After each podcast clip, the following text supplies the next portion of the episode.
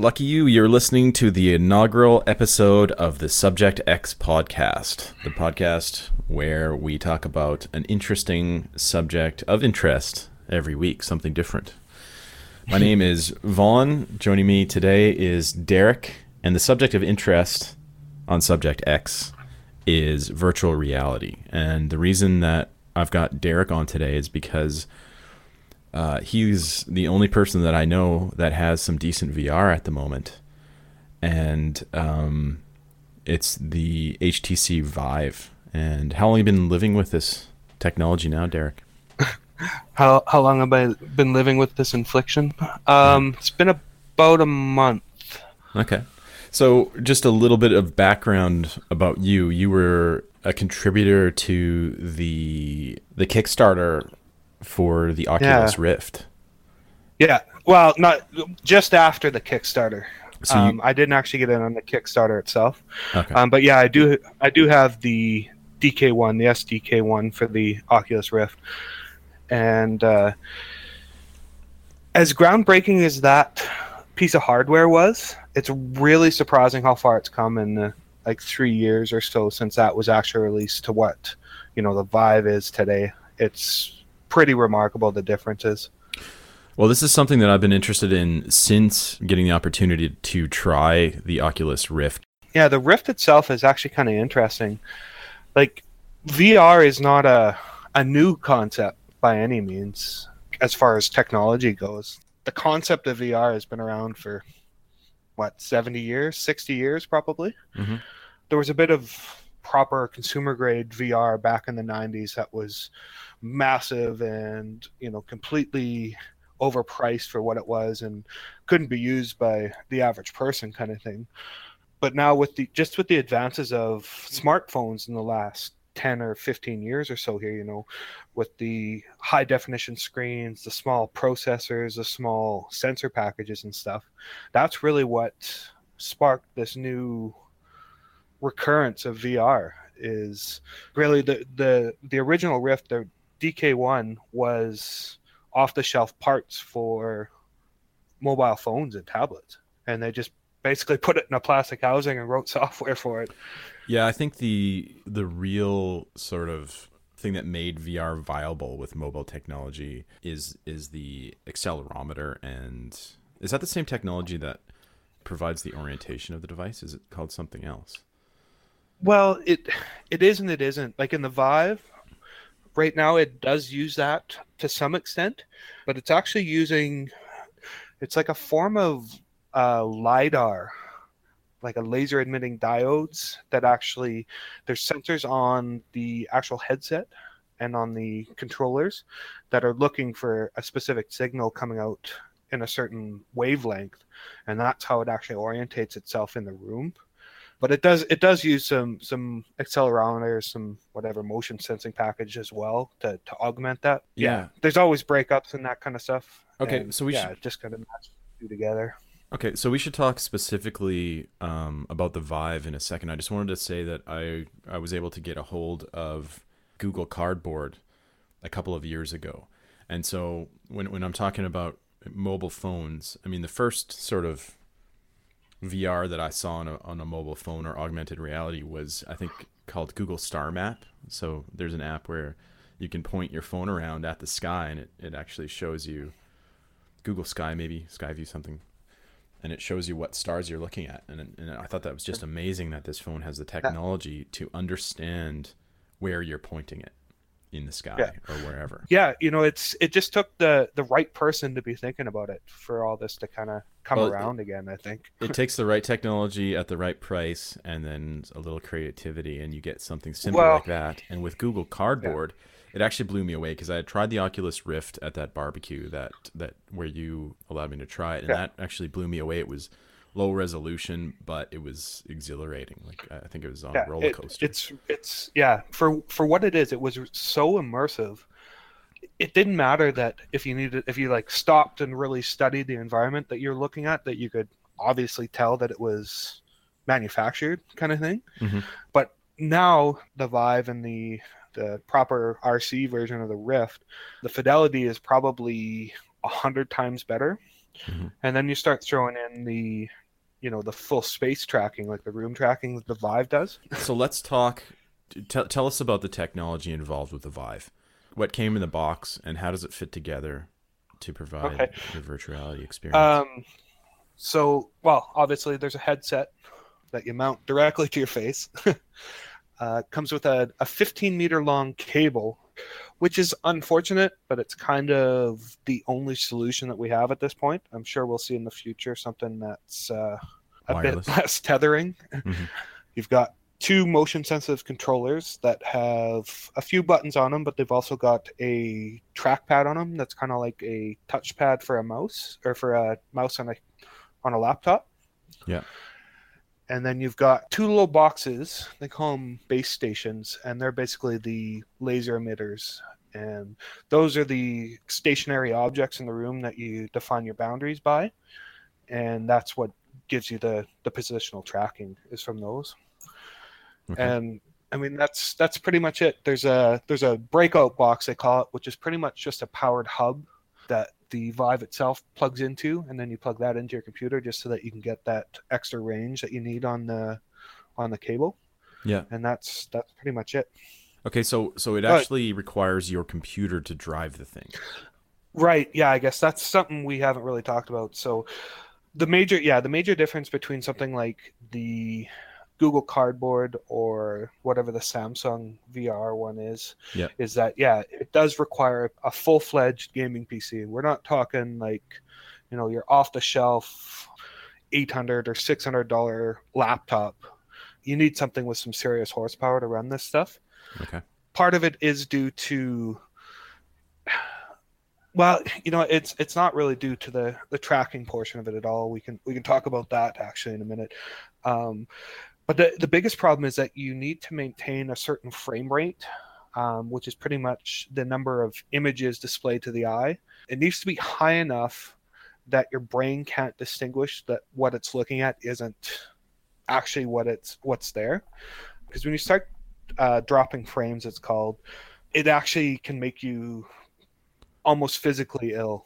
Like it's almost like you get a similar sensation to seasickness Right. where it's this it's this disconnect between what you're seeing and what's actually happening So you think your feet are your body thinks that you're firmly planted on the ground, but you're moving anyway, and it. it yeah so like if you're if you're Yeah. if yeah if you're spinning your head left to right and it judders as you're doing that it there's this weird disconnect in your brain and it, it makes you try and balance yourself because you think you know something's moving that shouldn't be moving Oh, okay. Yeah. it's it's it's it's a tough thing to describe.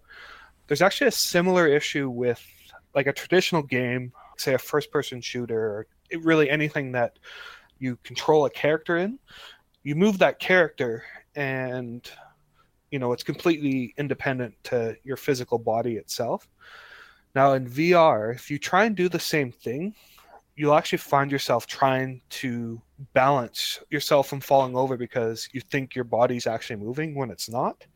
And again, it's it's back to this weird like VR sickness and that's kind of the right now that's the biggest thing the developers are trying to get around is find up find interesting ways to not have you need to physically move but still make a game that is you know extensive it's not just the size of whatever living room you're playing in Okay. Can you describe the experience? I'm I'm interested particularly in the sensors in the room and how Mm-hmm. how you interact with those things. Like what what kind of a game? I, I understand there's a mini golf game that might use your room as a course. Is that correct? Um, I think there is. I've not actually played that one. Okay. Um, so really, the sensors don't really come into it all that much. Basically, what you do when you initially set it up, there's the Open VR room setup or the Steam VR room setup, where you basically you take one of the controllers and you trace out your boundary of your room, and all that does is just lets the engine itself know this is this is as far as a player can move. Mhm. And uh, when you're actually in VR, there is an option to be able to turn on a, a quasi camera so you can see the room if you need to. But the real trick is you don't need that on at all. What it does is it just gives you kind of this faint blue grid, anytime you get close enough to one of the boundaries that you laid out to just let you know, hey, you can't take another step that direction. They call it the chaperone, and that's really what it does. Is it just makes sure that you you don't step out of out of bounds or step into a wall kind of thing, right? Yeah, so you're not kicking over the fish tank or stepping down the stairs without knowing they're Well, there, kind of thing. See, like that's yeah, that's what they're trying to do. But I mean, there's all kinds of stories already. Like even in this first month and a half since these have been out of, yeah, people falling downstairs because you know they get some kind of weird VR hiccup or you know they hit a button that actually jumps their character and they try and stable themselves and they step backwards and down a flight of stairs for Oh, whatever reason. Like, yeah, there's a, yeah, there's a few stories like that. I mean, even even me, there's a few games that are um, they really rely on like reactions, you know, testing your speed, testing your reaction time kind kind of stuff. And the one the one specifically I was playing is called Budget Cuts, where you're just uh, some kind of weird guy. You might be a robot potentially. I'm not sure what the protagonist is supposed to be, but you've got a like a teleport gun, so you can move around the level.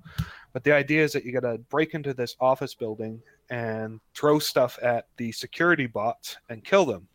You get in there. I had just disabled one of the bots, and I'm bending over to pick up my knife out of the bot, and I hear another one coming up behind me. So I immediately stand up, turn around, throw a knife at him. But what I didn't know is I was actually like Stabbing your way from the chest. quar- yeah, a qu- well, a quarter of a step from the wall, and now I have a giant hole in my wall where I bashed the controller through it. Seriously?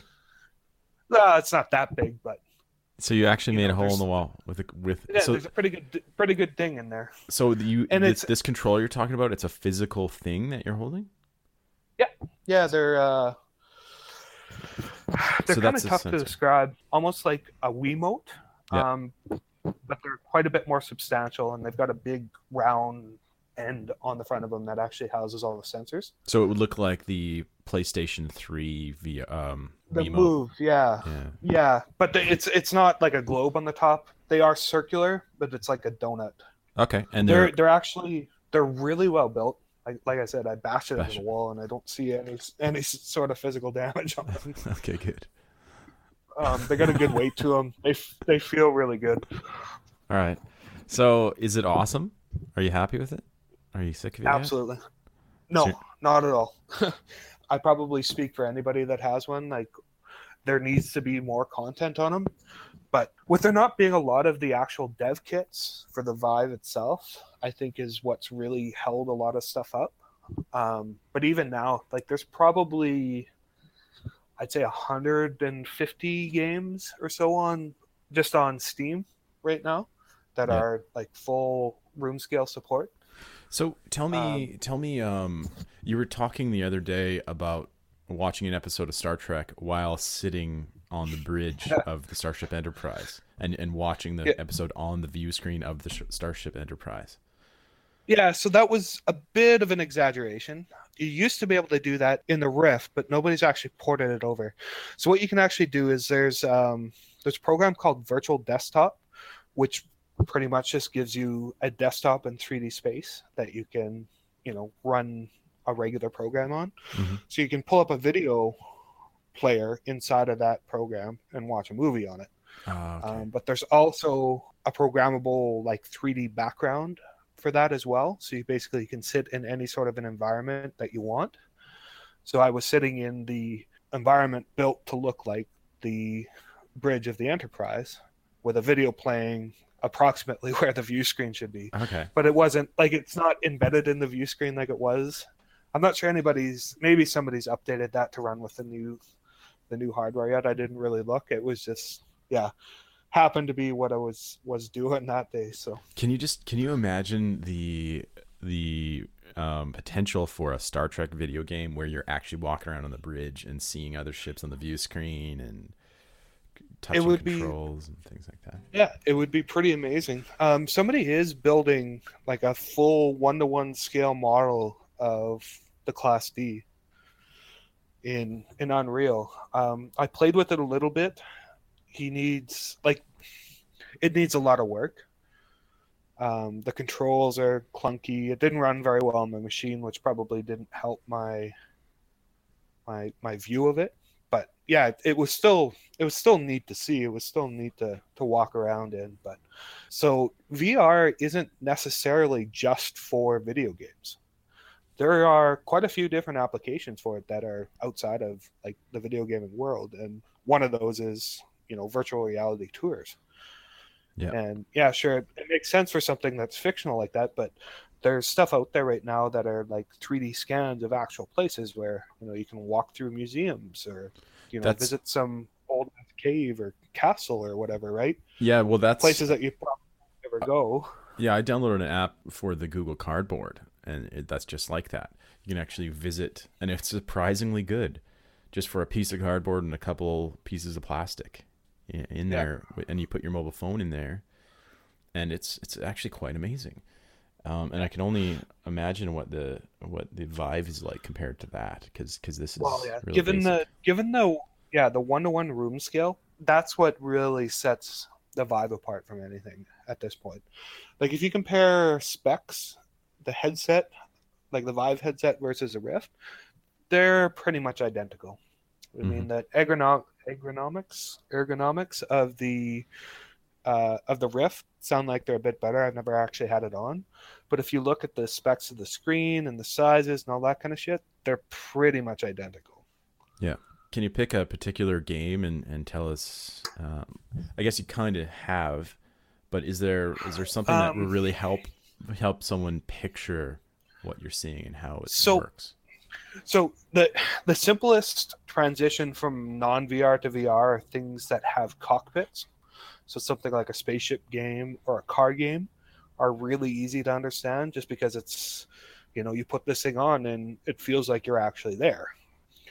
But as far as a truly VR game that would only work in VR, or well, I guess not only work in VR, but works really well in VR is something like Out of Ammo which is actually th- this guy. Oh yeah, so it was a guy that did DayZ, which was a mod that kind of kickstarted a MMO survival type stuff. Um, but anyway, so so Out of Ammo is kind of a combination of a real time strategy game and a first person shooter.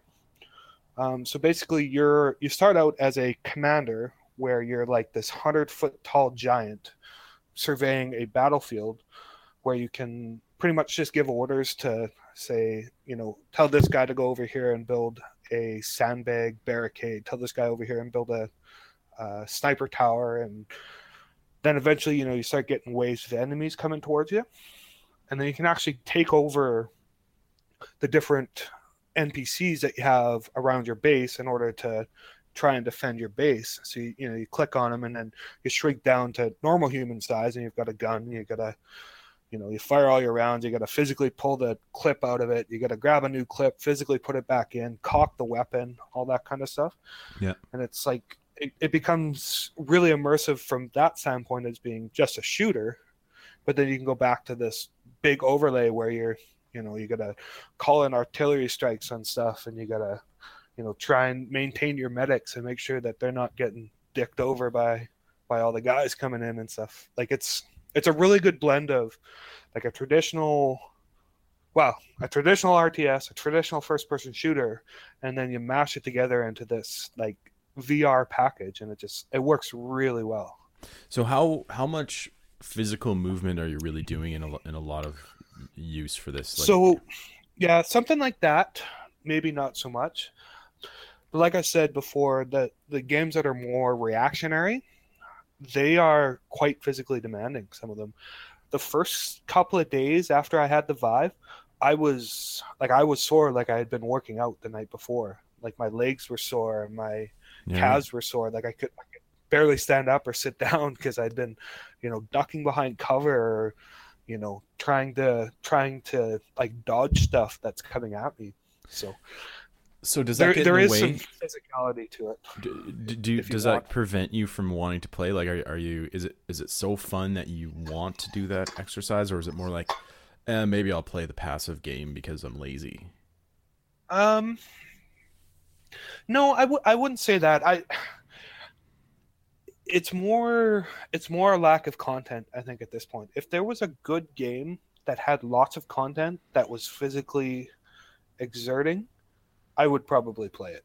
Yeah, right now the a few games that are you know like like for example that um the throwing knives kill a robot game uh budget cuts it's it's about 20 minutes long and that's it. Because it's it's actually just a demo right now Yeah. and they're coming out with a full game but that's that's one where you're like you know you're hiding behind desks and you're you know peeking around corners and that kind of stuff and it's you know you you are you do actually get a bit of a workout you know it's not like you're jogging a 100 miles but i mean you're up and down and it's it's more active than any other video game Do you know what that's the limitations are for the situational awareness?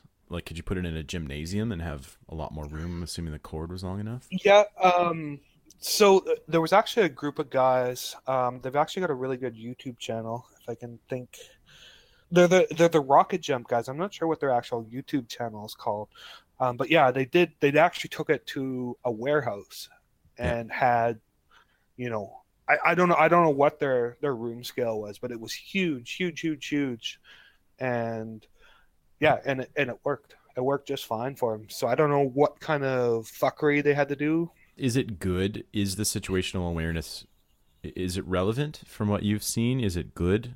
Like as far as how well it works you mean or Well, I, I guess I'm is still like you were saying. It kind of it's just there to kind of prevent you from running into the wall. But I, I was picturing Oh, the- I was picturing it like if there's a desk in the middle of the room, it's going to build that into the game as like you know an obstacle in a mini golf course, for instance.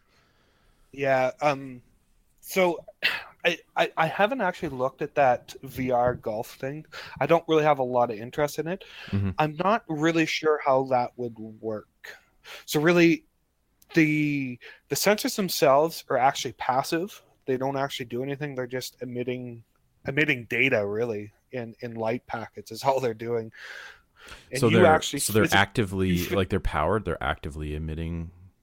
Yeah, yeah, they're basically they're pretty much like the IR bar from from the Wii.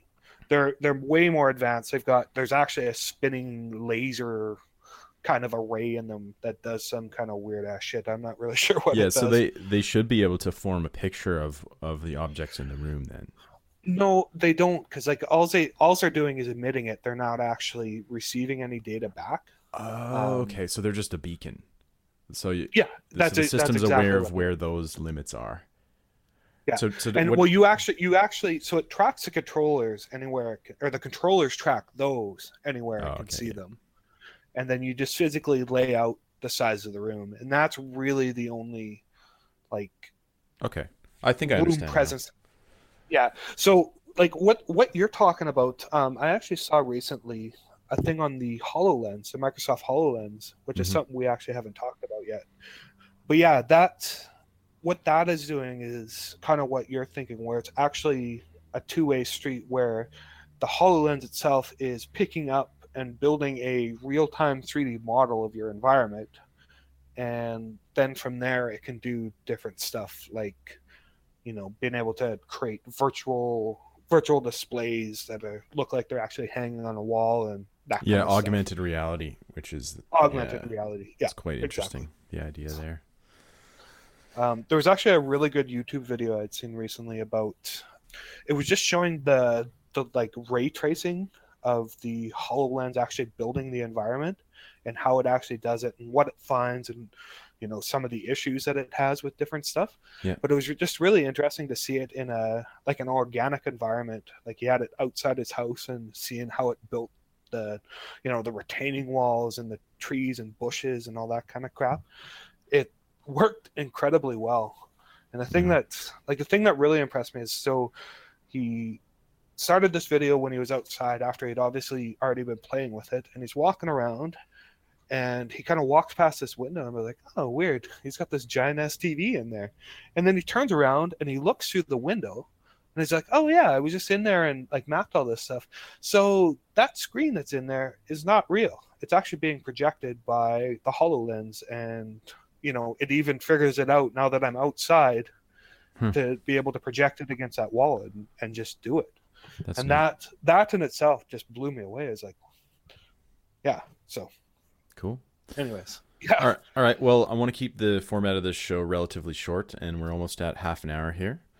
So, um, yeah, thanks for uh, lending your expertise on this subject, and it sounds really interesting. And I, uh, I can't wait to visit Canada and give it a give it a try because I don't know anyone else who uh, has this technology. Certainly not in Australia, where I'm living at the moment. hmm Whenever, whenever you're ready, get over here. We'll play with it. It's it's honestly a lot more fun. Well, I mean, it's it's fun to play with, but I I do actually really enjoy showing it to people Yeah. and seeing their reaction to it. Yeah, absolutely. All right. Thanks again, Derek. And thanks to everyone for listening to the very first episode of the Subject X podcast. And uh, hopefully there are more to come. And I imagine we'll figure out the uh, more structure to the show as, as we go forward, or maybe not. So, Yeah. um, yeah, thanks. Yeah, thanks for having me.